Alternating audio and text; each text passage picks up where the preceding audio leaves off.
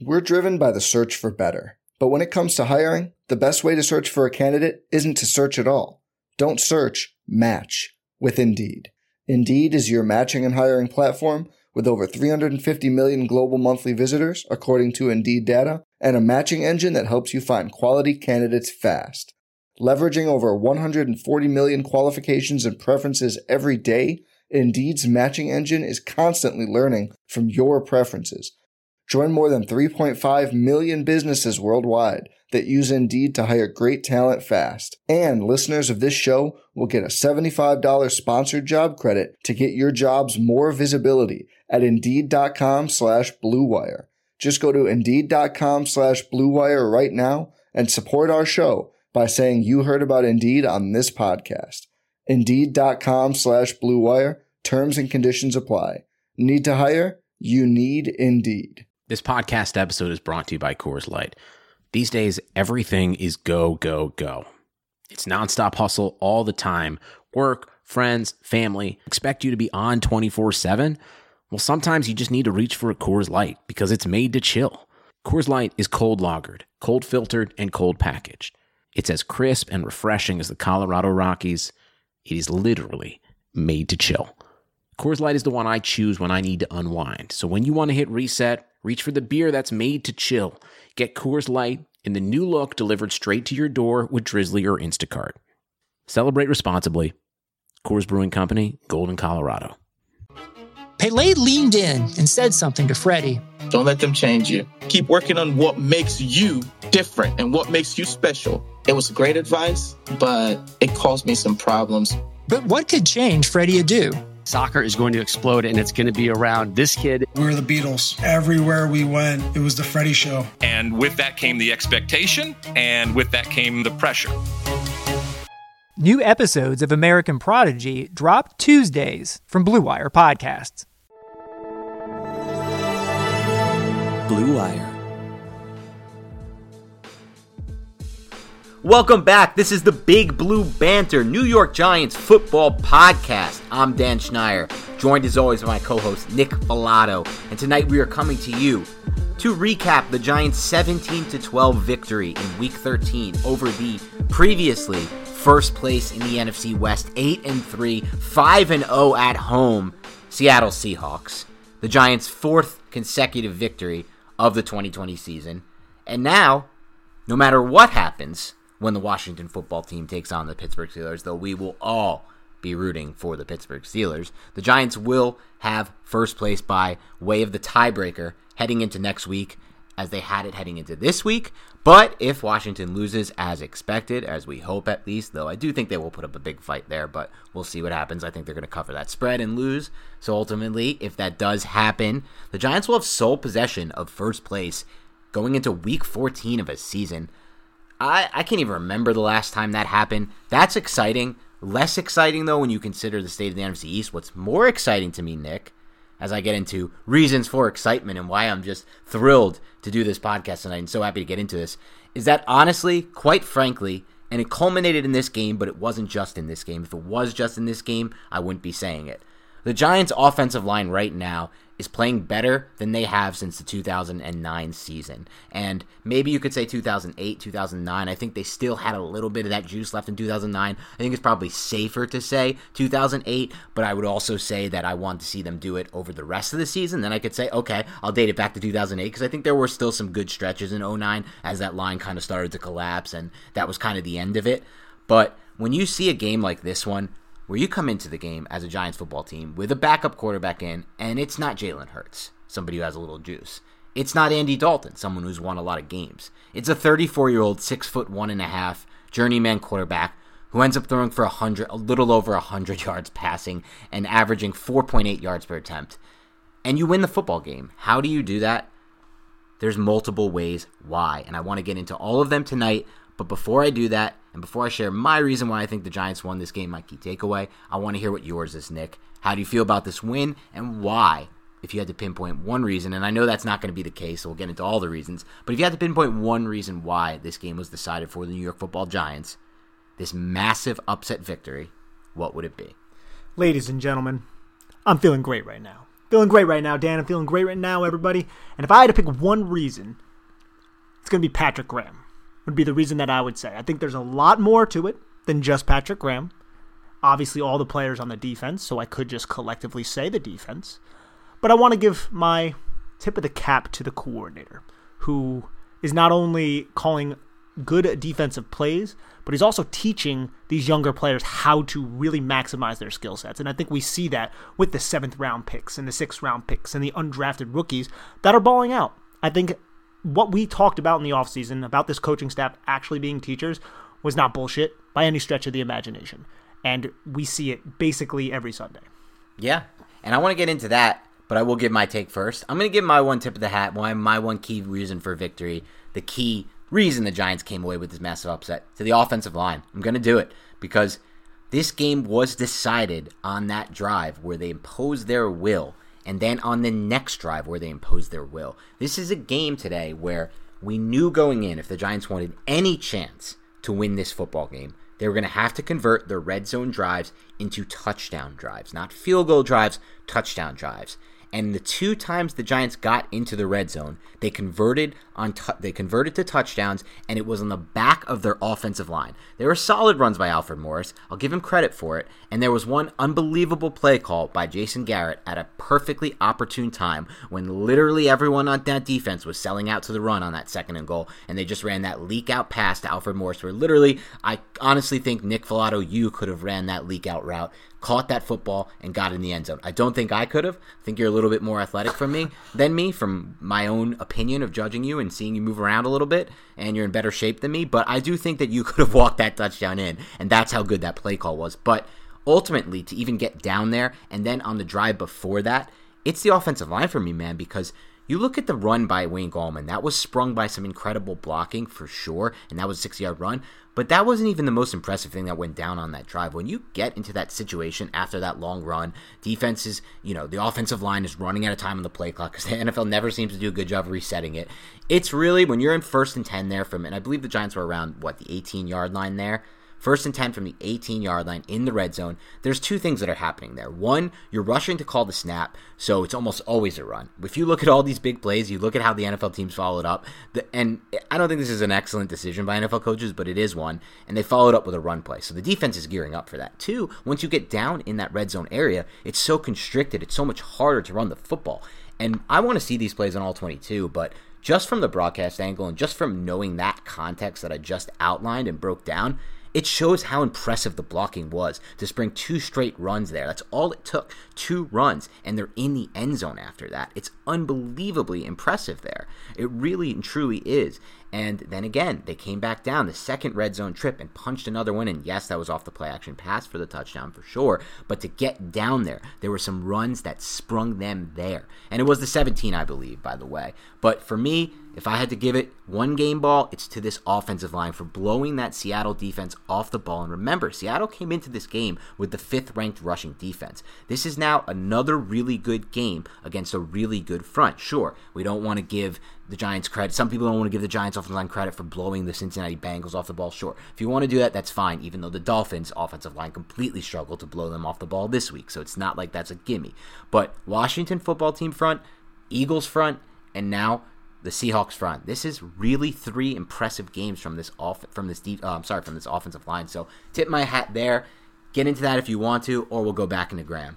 Nah, man. I mean, it's hard to not acknowledge the offensive line. They were dominating at the point of attack. That includes Nick Gates, Will Hernandez, Shane Lemieux in the running game, Andrew Thomas, who is playing exceptional as a pass blocker and has done well in the run game, kind of all year, to be honest. But you can just see the confidence glowing from that kid. But I don't want to just acknowledge the offensive line as well as they were. We also got to touch on the tight ends, too, man, because these tight ends were really doing well. They're very effective at the point of attack. That includes Evan Engram, Levine Toilolo, but especially Smith. Kaden Smith was blocking really well in this game, and I'm just glad to have him back off the COVID list because he was really effective. I was rewatching the game uh, from the broadcast on on Game Pass during Sunday Night Football, and there were a couple reps where I just can't wait to get into the All 22 to really kind of show what he was doing. Nick Gates also, he had a couple reps that were really good against Poona Ford, somebody I thought he would actually struggle with because of the natural leverage battle.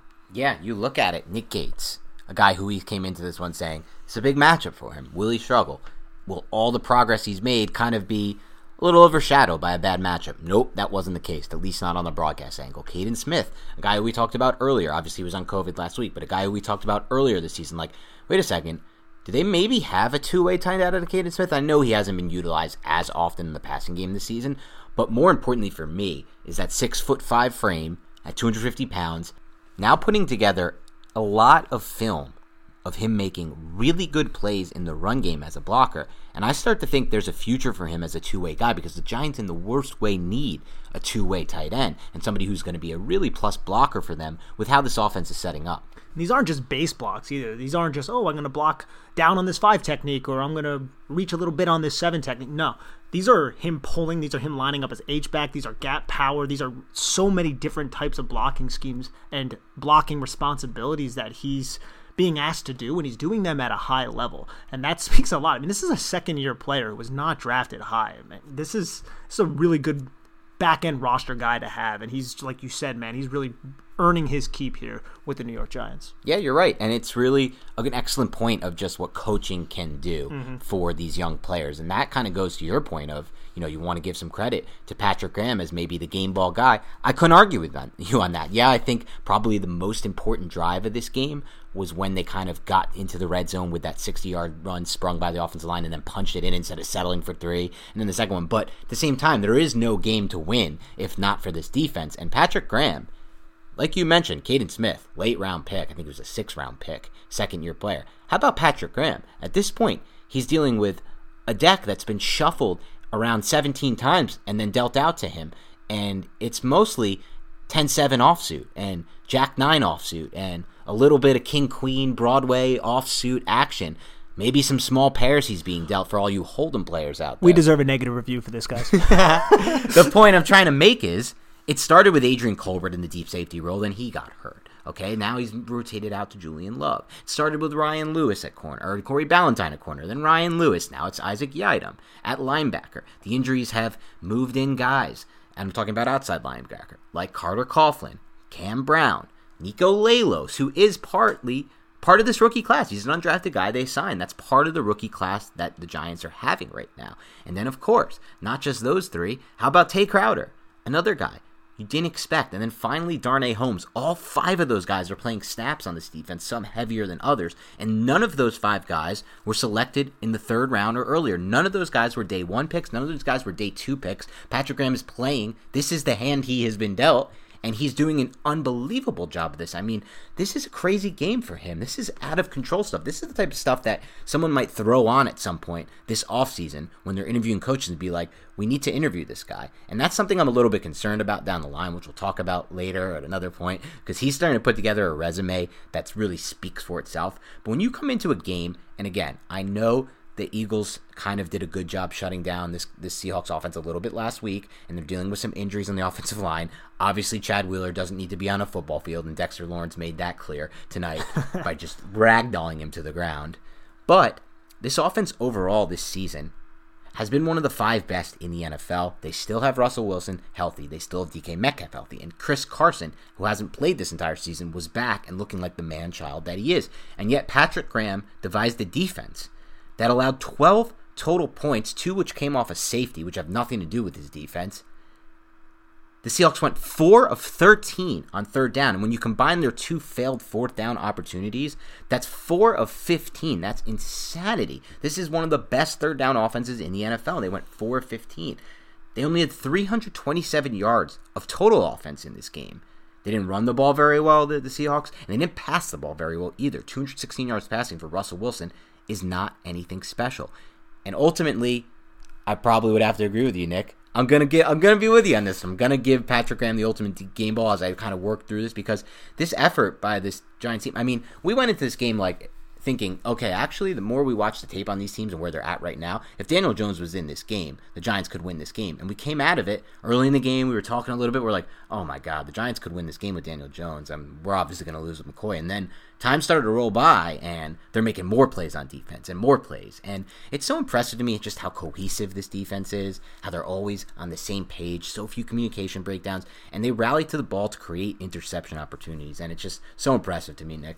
Yeah, rallying to the ball, man. That goes speaks to the teaching of this team, the awareness, and just how you're able to, like you said, man, take this deck of cards of a bunch of hodgepodge of players that shouldn't really be earning this many snaps, but they are earning the snaps through their work ethic and through the fact that they are coachable and they have the coach to coach them, which you would imagine every NFL team has that. I don't think that's the case. We've watched a lot of Giants yes. football in our life, and there's been plenty of times where the New York Giants they had football coaches, but were they really teachers? Were they really actually inculcating the game and what to do and why they're doing it into their players? I don't think so. And I don't have that question whatsoever with Joe Judge and this coaching staff, man. They do a great job of making sure these players know where, why, and what they're supposed to be doing. And these guys are all they seem smart, man. They seem like they're very coachable. That must be a huge sticking point for Dave Gettleman and the rest of the Giants on players who to draft. Now, you have DeAndre Baker thrown in there, which is somebody that you would probably question in terms of that. But a lot of these later round guys, they were all team captains, like we mentioned. They were all leaders on their respective teams,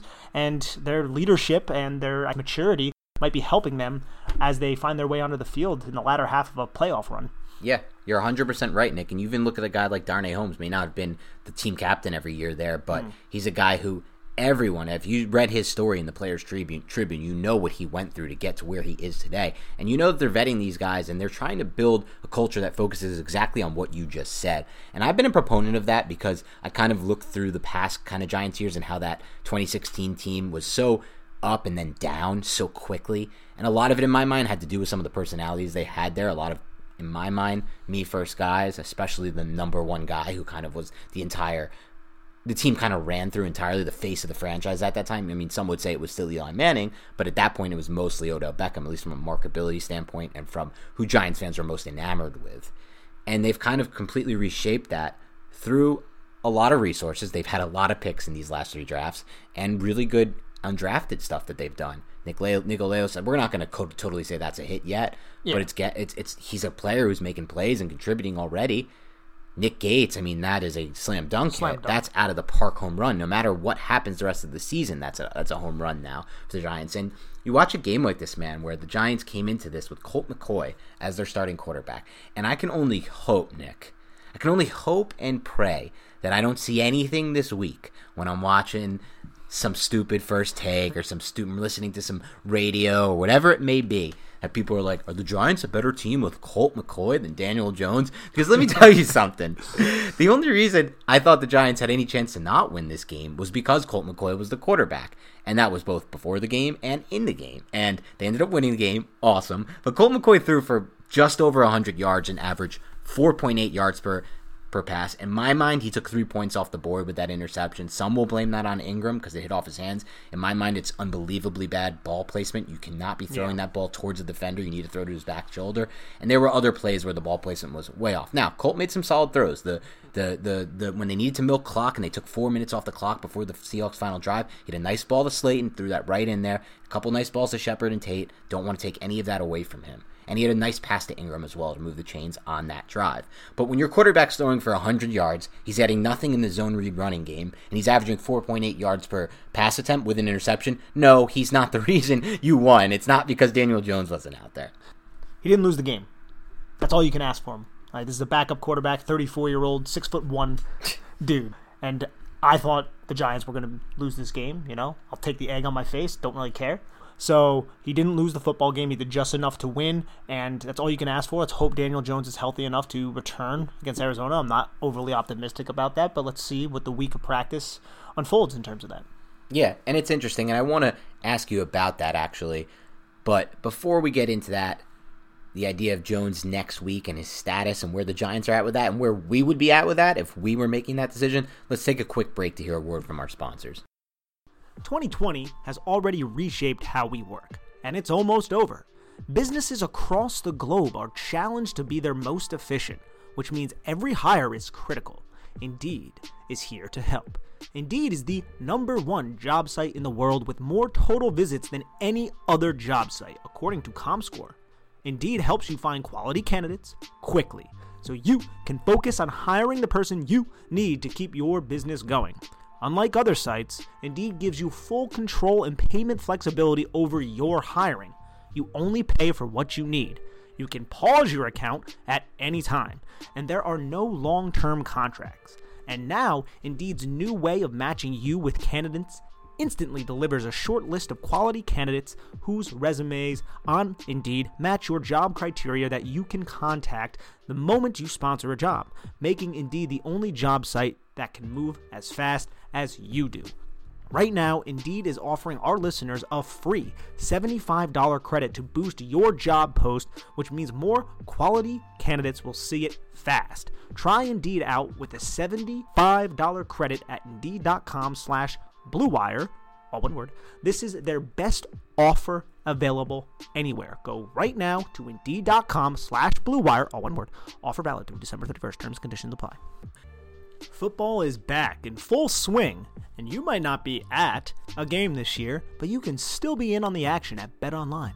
BetOnline is going the extra mile to make sure you can get in on every possible chance to win this season.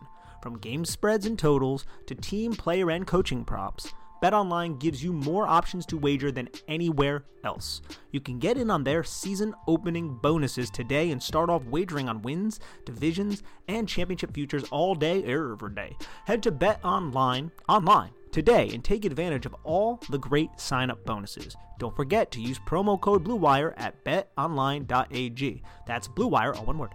BetOnline, your online sportsbook experts. Yeah, so it's interesting when it comes to Jones. Now that the Giants have stolen this victory that no one really expected them to on the road against Seattle, an 8 and 3 team. I mean, this is a big time win, and we'll get into a little bit more of why we felt so good coming out of this game in a bit. But now that they have, I think there's a little bit less pressure actually to bring Daniel Jones back now. From what I'm hearing, uh, Giant Insider, friend of the podcast, Chris, guy a guy I'm, I'm personally friends with. He says jones is 90 to 95 percent he's hearing to play next week. That's what he tweeted out. Hmm. jordan Raanan, who probably is a little more um, or probably has a little bit better of a track record when it comes to sources though i still believe kind of the best for that is still Ralph Vacchiano now that is off the beat. But Raanan's definitely a little bit more plugged in says it's very he's very optimistic. The giants are very optimistic.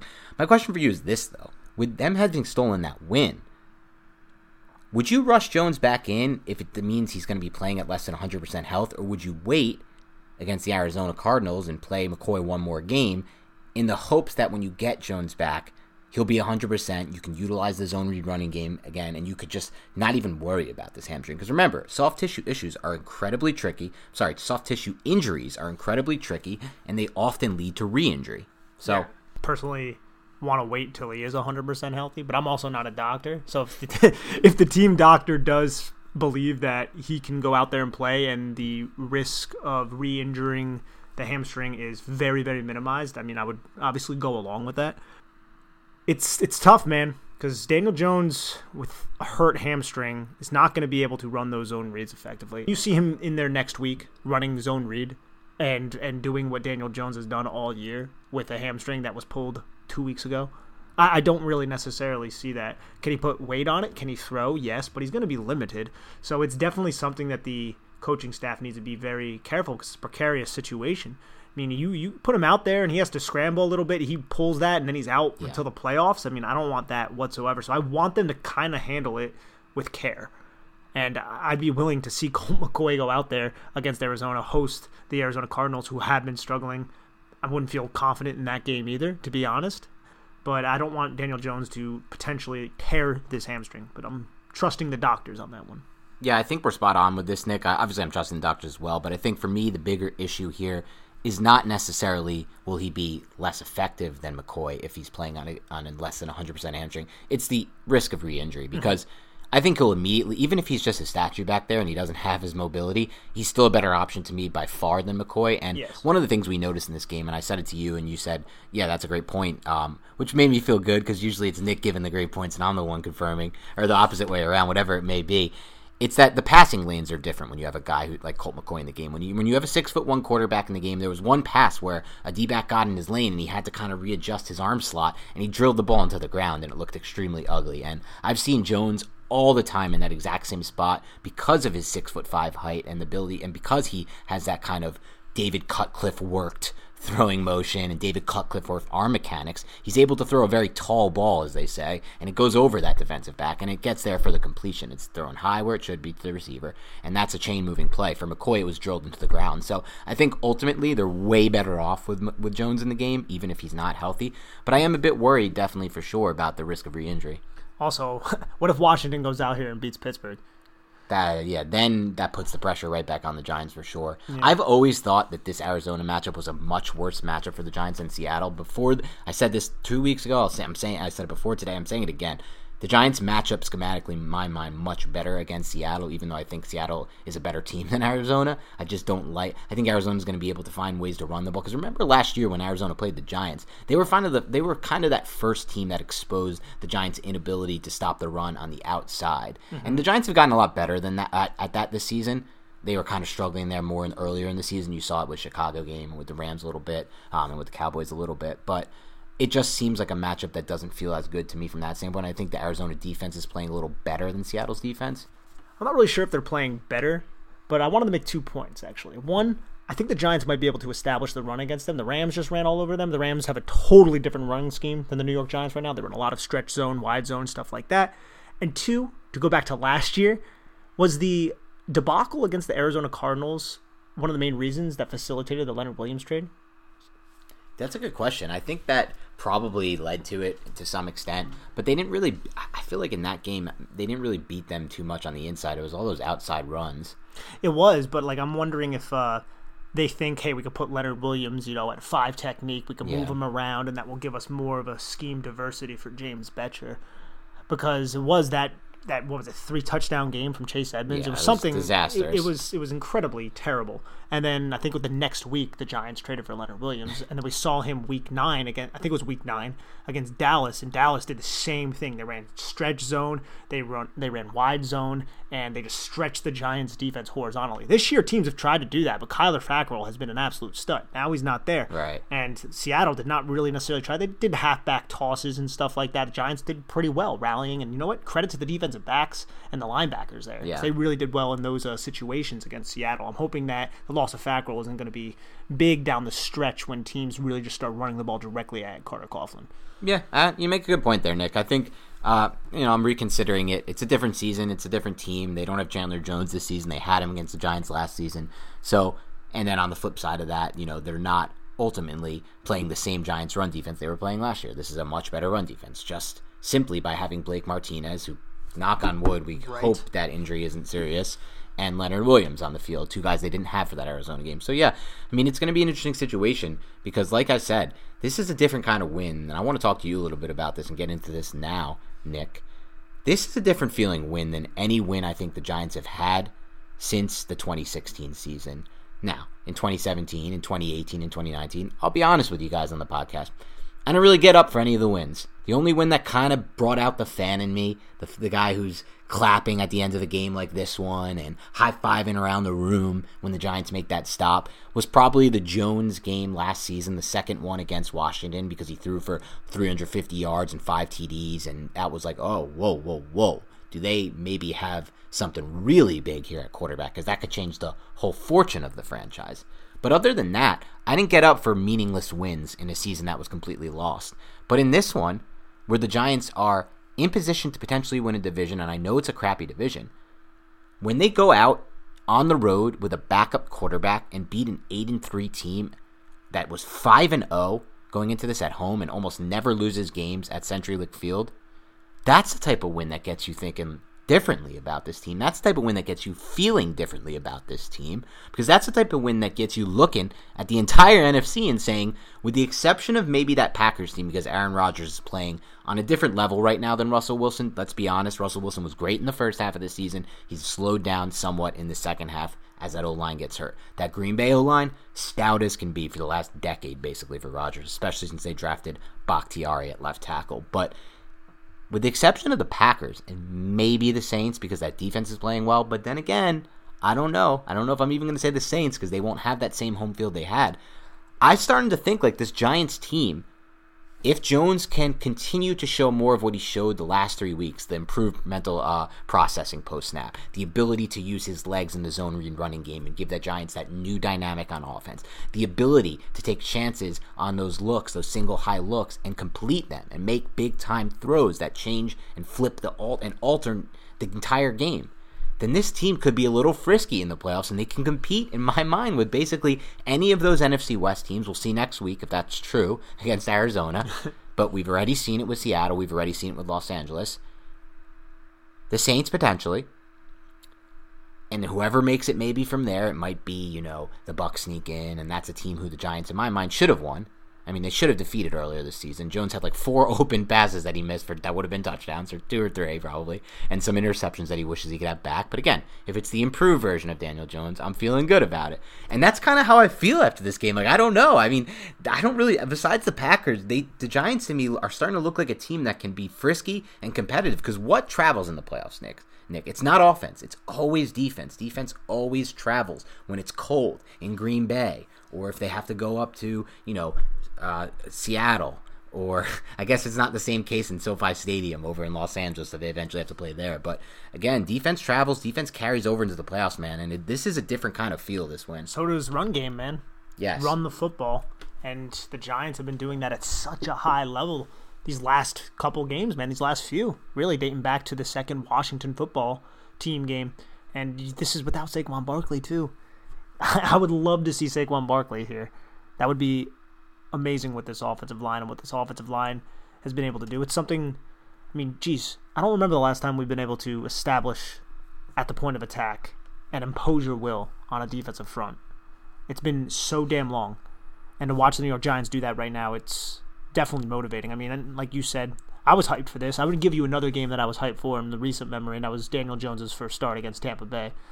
That oh win. yeah, that one got. Oh, no, I forgot. Yeah. Wow, yeah. it was a terrible call by me. That was even more hype hype worthy than the second game. Yes, yeah. Oh yeah, that was that was unbelievable. After that game, they were like, they were like, "Oh my god, did we just draft the greatest quarterback in the history of the Giants?" Especially because everyone's like, "Oh, Daniel Jones is starting. What a what a loser!" he went out there and just totally torches Todd Bowles' yeah. defense, and just the the throw he made this late in that game, where he had to where the pressure came from the right tackle, and he had to roll to his opposite side to the left, and then threw that ball to Slayton downfield. That was like, oh my God, this guy's good. Yeah. So yeah, you're right. There was one other game, but this is a totally different feel. I, I think with the fact that they're competing for a playoff spot, and the NFC is super weak in my opinion this year. There's no team besides the Packers who have kind of separated themselves, and even the Packers have shown their vulnerability at times. Like you mentioned in the run game, they can be beat up there, and like you said, this Giants team that's how they won this game. 31 carries, 190 yards. Those two drives they converted, two touchdowns, basically based off the run game, even though they threw for one of these touchdowns. That was a total product of the run game. If you look at that play, and I can't wait to rewatch that on all 22, the Seahawks were like, this is a guaranteed run. We're sending literally everyone towards the run, and they leak out the running back into the flat, and there's no one who can get there in time. He can walk in the touchdown. So like you said, man, I mean, this is the type of win. The Giants almost matched the Seahawks in time of possession, which is insane. They held them to, like I said, four of what, including fourth downs, four fifteen on third and fourth down conversions. All the key metrics. They won the turnover battle. They are, are the thing with the Giants right now to me is this. Earlier in the season, they were a team that was competitive in every single game. They lost some of those games though. The Cowboys, the Eagles, the Bucs. Three games that they should have at least come out with one win out of that. At worst. Probably more than likely two. Then they were the team that made the stupid mistakes that lose you football games. Now they're the team that recovers the fumble at midfield. They're the team that drives on the ball, tips it up in the air, and makes the interception. The team that stops that has a sack on third and 10 on the final drive to make it fourth and 18 and then stops the fourth and 18 and gets off the field. Yes, I was super frustrated by that stupid third and 15 auto first down on the holding call by Darnay Holmes. That was devastatingly annoying to watch. I hate when penalties extend drives. And obviously the safety was a little bit of a miscue on special teams for sure. But besides that, they were the team that didn't make the mistakes. They were the team that cleaned up the mistakes they used to make that cost them games. And that alone shows great coaching and it shows reason to be excited about this team. And they also just took advantage of opportunities, man. There was what a couple opportunities that they didn't really seize. I think James Bradberry had a potential interception go through his hands. Julian Love. Julian Love at the end of the game. That one was one where I thought I was like I even I even said, man, I was like, you can't miss on those opportunities against someone like Russell Wilson. It was setting up for that similar game script that Giants fans got so used to in the beginning of the season. Yes. But Giants defense stepped up then. Leonard Leonard Williams was just everywhere, dude. I can't wait to see some of uh, the ways he got all of his hits and all of his pressures in this game. I know a lot of them were stunts and things like that, and the fact let's be honest, the fact that this is a relatively young offensive line, inexperienced offensive line, definitely helps the Giants' ability to generate pressure, but they were still able to do so, and they were able to kind of manipulate and take advantage of Russell Wilson and have him second guess and have him try to extemporize plays and flow backwards, do his twists and turns. And the one time he tried to do it, and Leonard Williams didn't abandon him, his rushing lane, and he was waiting for Russell Wilson. Russell Wilson spun out, tried to flee. Leonard Williams was right there to help uh, corral him. There was a cool one too. I rewatched on the one where um, Crowder got in there to kind of drive Russell Wilson to his left, and, and, it was kind of Williams at the point of attack with the left tackle. They're kind of holding each other up, and Williams just does a little spin move to the backside. I think it was this the one you're referencing? I think so. Yeah. Yeah. And he just kind of does this like really nimble spin to his left. And just gets right in and sacks Russell. Yeah, and that's just like an incredibly smart play by him because so many edge rushers and defensive players are going to try like hell to get off their block. And he was like, no, Russell Wilson likes to roll out. He likes to get away from the pressure. He knows he has pressure coming from the other side. So he was disciplined and stayed and waited for Russell to make the move. And once Russell made the move, he got away from his tackle and made the play. That's a great way to describe it. That just shows that's exactly right. He's seen enough film on Russell. He's seen enough of what Russell does to get out of those situations, and he used that to his advantage, and that shows his smart, his savvy. I mean, Williams, there's a lot to say about Williams. What did he have? Two and a half sacks today and five quarterback hits. I think he now, according to uh, Giant Insider, actually tweeted this out. He he um, leads the NFL in pressure, and I'm sorry, in quarterback hits. That might need to be fact checked. yeah. Maybe we'll fact check that at this. I'm not sure if he actually leads the NFL in quarterback hits, but he's up there. He's had a lot of quarterback hits this year, and he had two and a half final. He's been cashing them into sacks this year as well, which is a big difference because, like I said, like that final drive where everyone in their right mind, based on how every Giants game has gone for the last three seasons, was expecting Seattle to come down, drive, and score the game-winning touchdown. That fourth and that fourth down play, that final play, was made so difficult because Leonard Williams got that eight yard loss on the third down play. And this is a man right now, Nick, who I am now in the boat of this. I don't give a crap what the contract looks like. The Giants need to re sign Leonard Williams. I don't know what that means for Dalvin Tomlinson. I don't know what that means for Logan Ryan and their future. But at this point in time, I am saying, and now we can use some two contracts to frame it. Donald, Aaron Donald, who he's not at that level and he won't be getting that contract no matter what he thinks. He's going to have to settle for less even after this breakout season. He signed for 6 years, 135 million. One that I think he'll sign closer to is the Kansas City Chiefs interior defensive lineman Chris Jones who signed a 4-year, 80 million dollar extension. Now, a case can be made that Jones has more longevity, has more uh, a longer sample size of dominance than Williams. But at this point, and Jones is obviously one of the best, if not the best, interior def- defensive lineman in the NFL besides and behind Aaron Donald. But at this point, this season, a strong case can actually be made that in Patrick Graham's system, which we expect the Giants to hopefully have for years on end, and hopefully next season at the very least, Leonard Williams is playing as well as Chris Jones and arguably the second best interior defensive lineman in the NFL behind Aaron Donald. So with that said, I'm totally fine paying him that 4-year 80 million, 20 million per year. Where do you stand on that? I think I'd be fine with it too. I don't think you can let him walk out the door. And like you said, Aaron Donald would be number one. I think DeForest Buckner needs to be thrown into that equation as well. True. He's another very good interior defensive lineman, but Leonard Williams and what he provides to this defense is it's vital. You can't replicate it. You can't replace it with anybody else that's on the roster. And like I always say, I think Dexter Lawrence and Dalvin Tomlinson are two different players, but Dexter Lawrence can't do what Dalvin Tomlinson does to a certain extent. And I think you can find people that can somewhat replicate what Dalvin Tomlinson can offer a defense. With Leonard Williams, I don't think that's something that can be replicated. Completely agree with you, especially if he continues to play at this level, especially because you have to factor in that he may be having a breakout season. Remember, what is he, 26 years old right I believe now? so, yeah. 26 years old. That's around the time where a lot of players break out.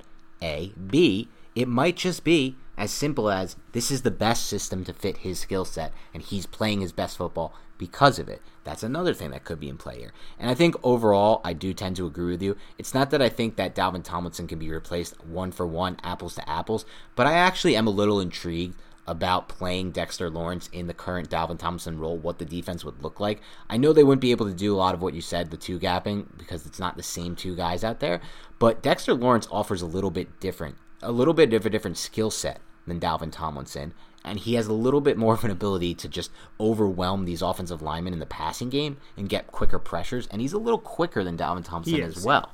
Yeah, um, this isn't a referendum on Dalvin Tomlinson no. whatsoever. You listeners of the podcast, you know I've been one of the biggest Dalvin Tomlinson supporters, and he allows Patrick Graham to do a lot. But I do feel like you can find probably people who aren't as athletic as Dalvin Tomlinson, but players who are stout at the point of attack, who can two gap and can allow their linebackers to make plays while Leonard Williams, players like that, players who are 300 plus pounds, who can move like that, who are as flexible as he is, who has the pass rushing upside, and is, are not a liability against the run, those guys do not grow on trees whatsoever. I don't think Dalvin Tomlinson's grow on trees, but you can replicate that, like I said a little bit earlier. Yeah, and I think if you were going to say if one or the other does grow on trees, to overuse this uh, grow on trees reference that we keep throwing in there, it's just like it's funny because everybody uses these monikers like grow on trees and just like things like that. And I'm, I'm as guilty as anyone of this. But I think the Dalvin Tomlinson types are actually much easier to find than the Leonard Williams. I think it's actually considerable difference. And I'm not saying this is a knock on Tomlinson. He's the best. He's one of the best at what he is.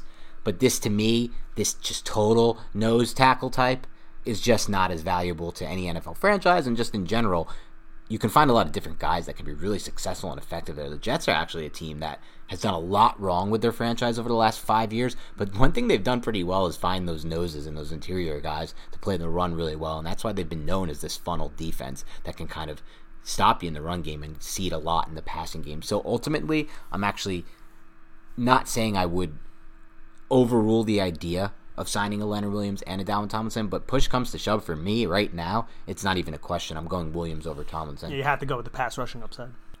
You know what, Nick? One thing I want to get into with you as well on this podcast. I thought it was interesting that the Giants in the first half pretty much did nothing. They scored zero points. They had four first downs the entire first half, though mostly all on that first drive that led to the interception on the throw to Evan Engram.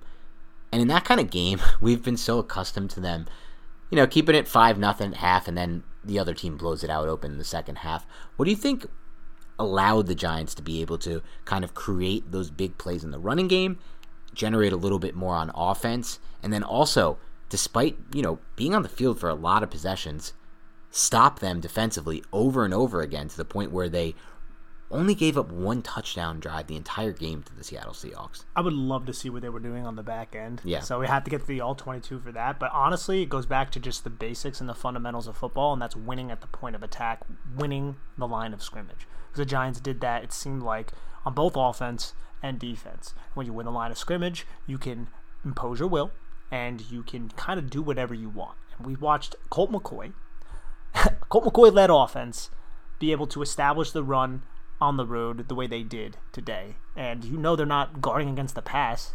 You saw Jamal Adams around the line of scrimmage the entire game, and they were still able to do that. And then on defense, you saw the pressure they were getting with Leonard Williams. They would send four, and they were getting pressure. Yeah. They would do the defensive back blitz, and then you had the lockdown coverage from James Bradberry. You saw Isaac Yiadom come up with a couple really nice plays. Jabril Peppers and Logan Ryan are both flying all over the field. It's not just Patrick Graham; it's these players that are playing within his system they're all playing at a very high level. Blake Martinez had an excellent game before he left, and once he left, I was like, uh oh, this is not good whatsoever. I thought that would lead to somewhat of a comeback, not to take anything away from Tae Crowder and the other linebackers on the team, but Blake Martinez is invaluable to this team. So I think it would just be that simple. It was just owning the line of scrimmage on both sides of the football and limiting mistakes. Yeah, I mean, I think you're spot on with that analysis, Nick. I think it's interesting moving forward. They cannot afford to lose Blake Martinez for any games, in my opinion. I actually put up a poll a couple weeks ago, maybe a month ago, who's the most important player in the defense. It was about 50 50 split with Bradberry and Martinez. I said my vote went to Martinez. I think if Bradberry left this defense, they it'd still be an atrocious loss for them. But I think they'd have a better chance of competing than losing. Mar- they need Martinez on the field. I mean, ten tackles again. He's double digits every week there. He's the quarterback of the defense. He sets the defense up, and in general, they just he's all, he's in the right spot in a lot of these coverages that I feel like would get blown if they have to kind of dig down that list and start to play the David Mayos of the world and the Devontae Downses of the world for, you know, 30, 35 snaps a game, something we can't afford to see. Now, having said that, I also thought it was very interesting in this game to see the Giants' ability to hold up in pass protection for Colt McCoy in a game where, like mm. you said, it was gung ho obvious that they wanted to run the ball, run a conservative attack, and it did in a sense. And and by the way, we both agreed with it for this one. I told Nick this watching the game. It's the first time in my life I was fine with second down, second and long runs and first and long runs. I said this is just the game today. They got to try to run the ball. I mean, there's not much you can do with Colt McCoy. There were a few times I thought we should have taken some play action shots, and I know you agree with me. There was the one mm-hmm. key one where it was so obvious we are going to run the ball on second down. It would have been such a perfect time because it was so obvious to run the play action. Linebackers just sucked up to the line of oh, scrimmage oh, yeah. right upon the snap, and then totally blew it up for a gain yeah. of nothing. But aside from that, I thought it was interesting that with all that said, the Giants only allowed two sacks in this game. One was off just a free blitzer that they didn't see, and then the other, I believe that was the play actually where Dion Lewis got blown up. Was that the one where Adams blew him up? No, Adams blown blown him up was on the right side okay. of the offensive line. and then there was from yeah. the left side the free yeah. blitzer. So those yeah. are the only two plays, and there were some clean, clean pockets for McCoy in this game. I mean, it was this is not the first week we said this. This is kind of now a two or three week straight thing where we're seeing rant.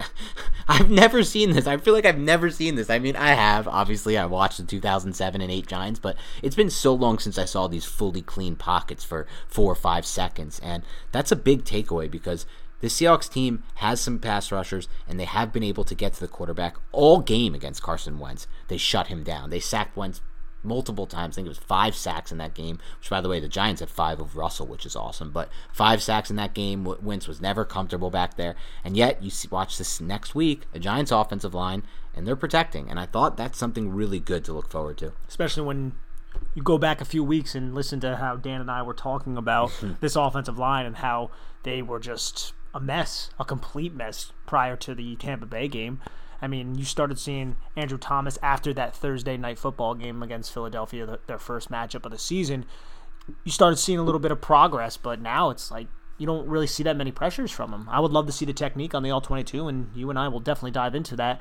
But man, that's he's starting to look like the kind of guy that you expect a first round tackle to look like. Now, you look at some of the other guys that were taken, you could say, oh, well, those guys are playing better. But you know what? If you would have told me six weeks ago that you are not going to be complaining about Andrew Thomas's play and you're rarely going to hear his name, I would have signed up for that in a second. Yeah, and that doesn't even attribute what he's doing in the run game, which yes. is some awesome stuff. I think, and I'll have to see it again on the All 22, but I think he played a huge role in that touchdown run, the one I was talking about, where after the three, they had a three play stretch where Gallman ran for 60, then Morris broke off, I believe, 11, or it was 13 and then they had the four yard touchdown. In three plays, they were able to crank off yeah. 77 yards rushing and a touchdown on obvious rundowns. That's unbelievable. And I'm pretty sure one of those was a really good block off the point of attack by Thomas, who fired off. And like you said, he didn't allow a single pressure in this game. And remember, this is a guy who at, who allowed the most pressures in the NFL by far, like not even close through the first seven weeks of the season. The next person was 17 pressures allowed behind Andrew Thomas. That's how many pressures he allowed those first seven weeks. And it's like, snap your fingers night and day. Now the Giants have a competent left tackle out of nowhere. And again, it's still a small sample size. We need to see this for the rest of the season and then another 16 games to really lock it in. But this is a long stretch for the for a Giants football team that has been struggling to find offensive tackles for a decade now. This is a long stretch of good play from the left tackle position. Now, the right tackle position is a whole other thing. I didn't think Cam Fleming had a good game last game. I haven't seen him enough this game, but it obviously was better than last game. But from the left tackle position, this is a very long stretch of good play. It also says a lot about Andrew Thomas. And I know I've touched on this in previous podcasts, but everybody knew his flaws. All these defensive linemen, they watch film, they know how to attack him, and they're still trying to attack him, but we're not seeing it because he's stopping them. So that speaks a lot to this kid's ability to adapt and his ability to learn, his ability to improve. And that's all you could say about a rookie, man. That's what you want from somebody yeah. his age. What is he, 22? Yeah. Yeah, that's excellent amazing. I mean, they could have potentially 10 15 years more of play of of solid to above average and maybe more left tackle play out of him. It's it's exciting for sure. And I know some people, I you know, some people are were actually coming at me like anytime he has a good game. People, are, you you guys don't understand. I want Andrew Thomas to be good, and I was not taking any victory laps when he was bad or anything like that. I was simply just analyzing his play through the first seven weeks, and I will stand by it. He was one of the worst tackles in the NFL. Nick said it as well. There's no hiding it. He was unbelievably bad the first seven weeks, and now boom, snap of the finger. This guy took to coaching. He's and maybe it is as simple as what his uh, college coach said, which is basically he started just revert. He he basically threw out everything Colombo tried to teach him, and it was overthinking it, and he was trying. It's like I said, it's like it goes back to the whole throwing motion that, that we've had this discussion on this podcast multiple times. If you tried to teach me to throw football now it's a completely different way, I'd probably revert back to the old ways that I learned. If you tried to te- reteach me my tennis serve, I probably and I'm a big time tennis player, I'd probably reserve. Um, sorry, go back to the old ways that I know how to serve, what I'm comfortable with. And maybe he just went back to what he's comfortable with and it's leading to more production. And that's fine with me. If this is what we're going to get and if they don't think these are perfect techniques, quote unquote, or Colombo didn't think that for whatever reason, we don't need perfect techniques. What we need are winning techniques. And right now, whatever he's doing on the field is producing winning play from the left tackle position. And that's all you can ask for, my man. Without a doubt. And I want to finish and wrap this pot up with one more thing. I want to give due credit and I want everyone to know this. I don't suffer from take lock. There are some people in the industry who suffer from what I refer to, and this is more of a fantasy football term, but I think it applies to the NFL as well. Take lock. What take lock means is you come up with your take. Daniel Jones, so here's one for example. Daniel Jones is a horrible draft pick. He should have been drafted in the sixth round. He's a terrible pick by the Giants, dumbest pick ever. And they make that take, and then they lock onto it. No matter what happens, no matter how the guy performs, they lock onto it. And so, in this regard, I won't lock onto the take lock with Dave Gettleman. I think some credit has to be given to Gettleman for his overall philosophy, building the roster inside out. Like you said, when you win at the point of attack, and he's helped do that by adding guys like Leonard Williams, Dexter Lawrence, Dalvin, or he didn't add Dalvin Thompson, obviously, but Blake Martinez and Bradberry. And when you hit on a offseason like the one he currently looks like he's hitting on, Bradberry, Martinez, Logan Ryan, Fackrell the four rookies that or the five rookies we talked about on the defensive side of the ball. Andrew Thomas now that he's playing better football. Uh, even guys like you said, Niko Lalos, who's coming in and making contributions. Shane Lemieux, and we haven't even seen Xavier McKinney. Shane Lemieux, we haven't even seen Xavier McKinney. He's having a breakout offseason. This is what it can be referred to. Now, I still think overall my issue with Gettleman and why I'm still of full belief that I would hope the Giants would. I still think the Giants can do better at GM by far is a process based issue. I still think his process is terrible, and I think you're going to have hits like he's having sometimes because he is still a solid evaluator of NFL talent. There's a lot of guys. I think almost every team employs good evaluators, but that's the whole point. It's hard to evaluate these guys even when you know it. Even when you think you know it, you don't. Um, so I still think he kind of fumbled away all the capital he had in 2018 and 2019. But the fact of the matter is this he was working with less capital this offseason than he's ever had with the Giants because he had the extra picks from the Beckham trade in the last draft and then the 2018 draft, he had the second overall pick. And yet, despite, and he had the extra pick from the JPP trade that he used on BJ Hill. But despite working with less, he did more. And credit is due for Gabe Gettleman because he has built a team that is winning consistently at the point of attack on the defensive line on the interior and that is winning now on the offensive line at the point of attack. And that took time. It took three years. But if this can continue in this tread, in, in, in this direction, I should say, then that's really good stuff. And that's really positive going forward and gives me a lot of hope about where this team can head. And as I said, I think two podcasts ago, maybe three podcasts ago, it's about his relationship, Dave Gettleman's relationship with Joe Judge, and how they work together. Does Gettleman provide Judge with the necessary pieces to allow Judge to have a winning football team. And I think that just in this one off season, that you could probably say that he has. So I know you and I have gone back and forth about Dave Gettleman in the past. Like I always say, I don't think it's going to be the end of the world if he's gone. And if he stays, I think that if this relationship between him and Judge and they can work together, I think that would be a prudent move. Yeah, I mean, again, it's tough to say I still stand by. I don't don't like his process as a GM. So uh, yeah, yeah. ultimately, I think you're going to have some big hits like he's had this season, but he's also going to end up having the Barkleys, and you know potentially we'll see where it goes with the Hernandezes. But I again, I still think Hernandez should be on the field.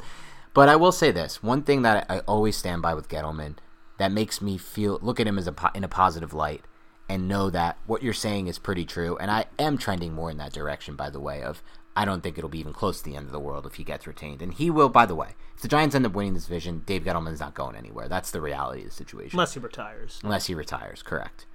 But what I will say about Gettleman, and this is what got me excited about him when he was first brought into the New York Giants when they got rid of Reese, he has an inside out uh, philosophy for building the roster. And I am a massive proponent that you need an inside out philosophy to build an NFL roster. If you don't have an inside out philosophy for building your NFL roster, you're not going to win football games. We saw this for a decade straight when Jerry Reese poured picks into Beckham, Randall, Jernigan, Travis Beckum, a, a, a soaking wet wide receiver playing the tight end position who's fucking 220 pounds soaking wet. I mean, I watched him at Wisconsin. He had nothing on him. And constantly pouring picks into the outside skill players. And Gettleman's picks and obviously his investments that he's made on the interior of this team are starting to pay off, specifically on the offensive side of the ball. They've kind of been there for a little while on the defense side of the ball. And again, he's poured so many assets into the defense that it should be this case. Like, that's not as much of an accomplishment for me, the Gettleman, because he's used a first round pick on Lawrence. He traded uh, a JPP for an early third to use on BJ Hill. He inherited Dalvin and then he obviously also traded for Leonard Williams. But on the offensive side of the ball, he's done it in a little bit more of a unique way. Yeah, he used the number four over pick on Andrew on Andrew Thomas, but he found Shane Lemieux in the fifth, who's contributing snaps for them now. He draft uh, obviously found Nick Gates undrafted, and he traded for Kevin Zeitler, and what was a great move for a guy who's extremely underrated. And he's going to improve that right tackle position next year. It's either going to be Peart steps up, or he's going to find someone else to compete with Peart that's better than Fleming. So if that continues to come together for me, I feel so much better about this future with Gettleman. Let's hope so, man. Yeah, no doubt about it. All right, everyone. This is the Giants Big Blue Banter podcast coming to you with the Giants' fourth straight victory to move into first place of the NFC East. They were already there, but now they have a chance to have sole possession. If you did enjoy this podcast or you are a fan of the show and you haven't already given us a rating, review, and download and subscription, on our iTunes podcast, please head over to iTunes and do it there. We are getting very, very close, my friends. Very, very close to hitting that 400 rating mark that I've been saying I really wanted to get to. Thank you to everyone who listened to me on the last podcast when I made my shameless plug and plea for us to get to 400 ratings because we jumped another 27 ratings. We're now only 13 ratings away. We even had guys, friends of the show like Jay Dodge, come on and say, I don't use iTunes, but I did get an account just to give you guys a five star rating because it's Christmas. Merry Christmas, you filthy animals. Well, guess what, Jay Dodge? Little did you know, I am a Jew. So happy Hanukkah to me. Merry Christmas to Nick Filato. We'll take it. We're happy with the review. NJ Giant fan, fair and smart podcast, five star review. Dan and Nick do a great job of breaking down the game film, and I have no problem with Nick's commercial ad reads. I Whoa. decided to read this one because this is the first positive review, but it looks like a trend is starting to happen. People are starting to enjoy these ad reads more. Nick has changed up his voice, he put in the work, grinded in the film room. I saw him working with a vocalist. I saw him talking to someone on the phone saying, Listen, give me a free lesson. All I need is one. I can pick this up in a snap. I will get these ad reads down for our listeners. And that's exactly what happened. So I got to be honest, though, Dan. There seems to be uh, two sides to this. Because I have some people reaching out to me on Twitter saying, hey, man, I loved your ad reads when they were loud and obnoxious and silly. And I see a lot of people saying, wow. no, those things were trash. So we we, we're splitting right now, man. The tables may have turned then. The tables may exactly have turned. And by the way, Nick, before we wrap up this podcast, me and you need to get a little talking, talking Nick, talking Dan, talking complaints out because we had the same exact complaint watching this football game, and we want to see if anyone else picked up on this. And we forgot to get into this, but we made a note of it, so we have to get into this now. For those of you who watched the Giants game today, and I assume that's literally everyone, but if not, and you're relying on us for your analysis, try to follow and stay with us. Was this today not the single worst broadcast of an NFL game? And thank God it was not broadcasted on Channel 2 because then I could not be saying any of this because I want to keep my job forever.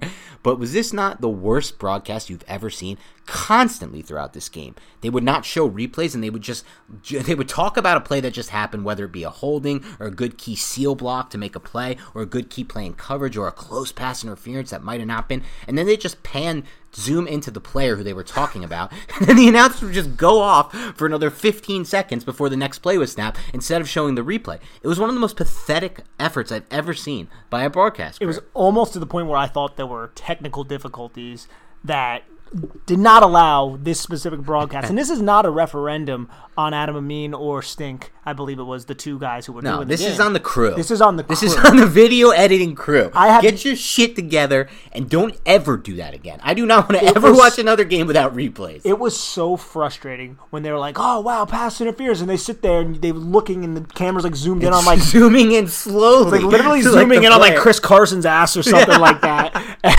and and all we want to do is see the replay, and and it was specifically bad, I would say, in the first half. Yes, they got a little Yes. better. And then the fourth quarter, there was one play where I was like, "Oh, they better show a replay," and they ended up showing the replay, and I was like, "All right, that was solid." I think it was on a uh, it was a pre- on a pressure from the New York Giants, and I was like, "Okay, at least they showed the replay there." But dude.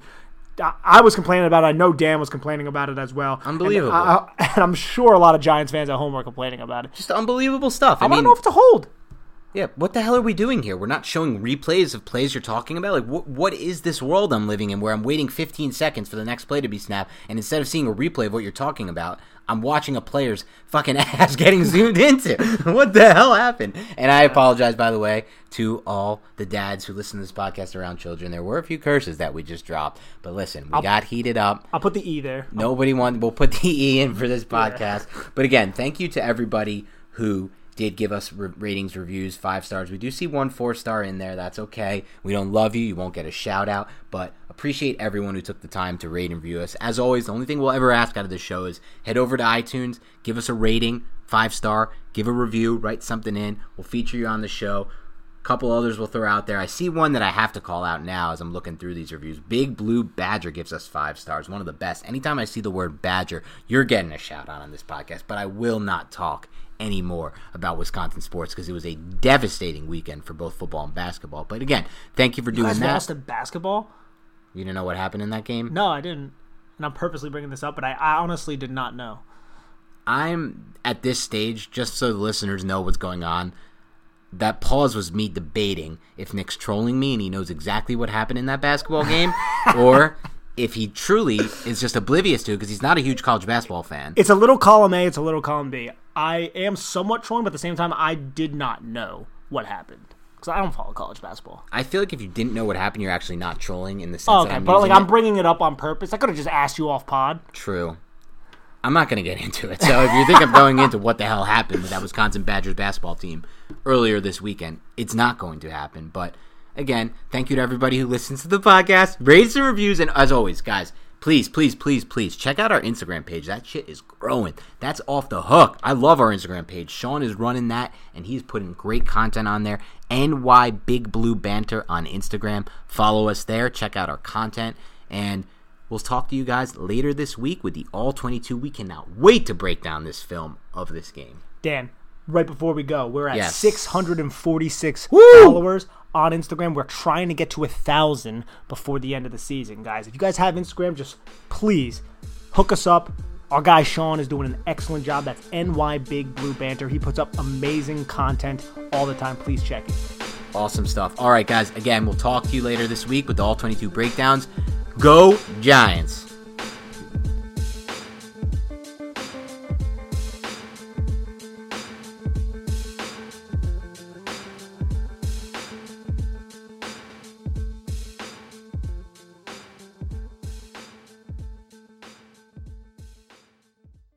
I'm Mark Chapman. Welcome to the Planet Premier League podcast. Each week, Cesc Fabregas, Nedum Onuoha, and myself talk all things Premier League. As a player, you don't have time to talk. No. You don't have time to make a plan. You just need to deal with wave after wave after wave. We watched Coach Carter, and he said, "Oh, afterwards, the game's just about doing this for your teammates." And I remember looking around halfway through the film, and half the squad was asleep. Planet Premier League. Listen wherever you get your podcasts.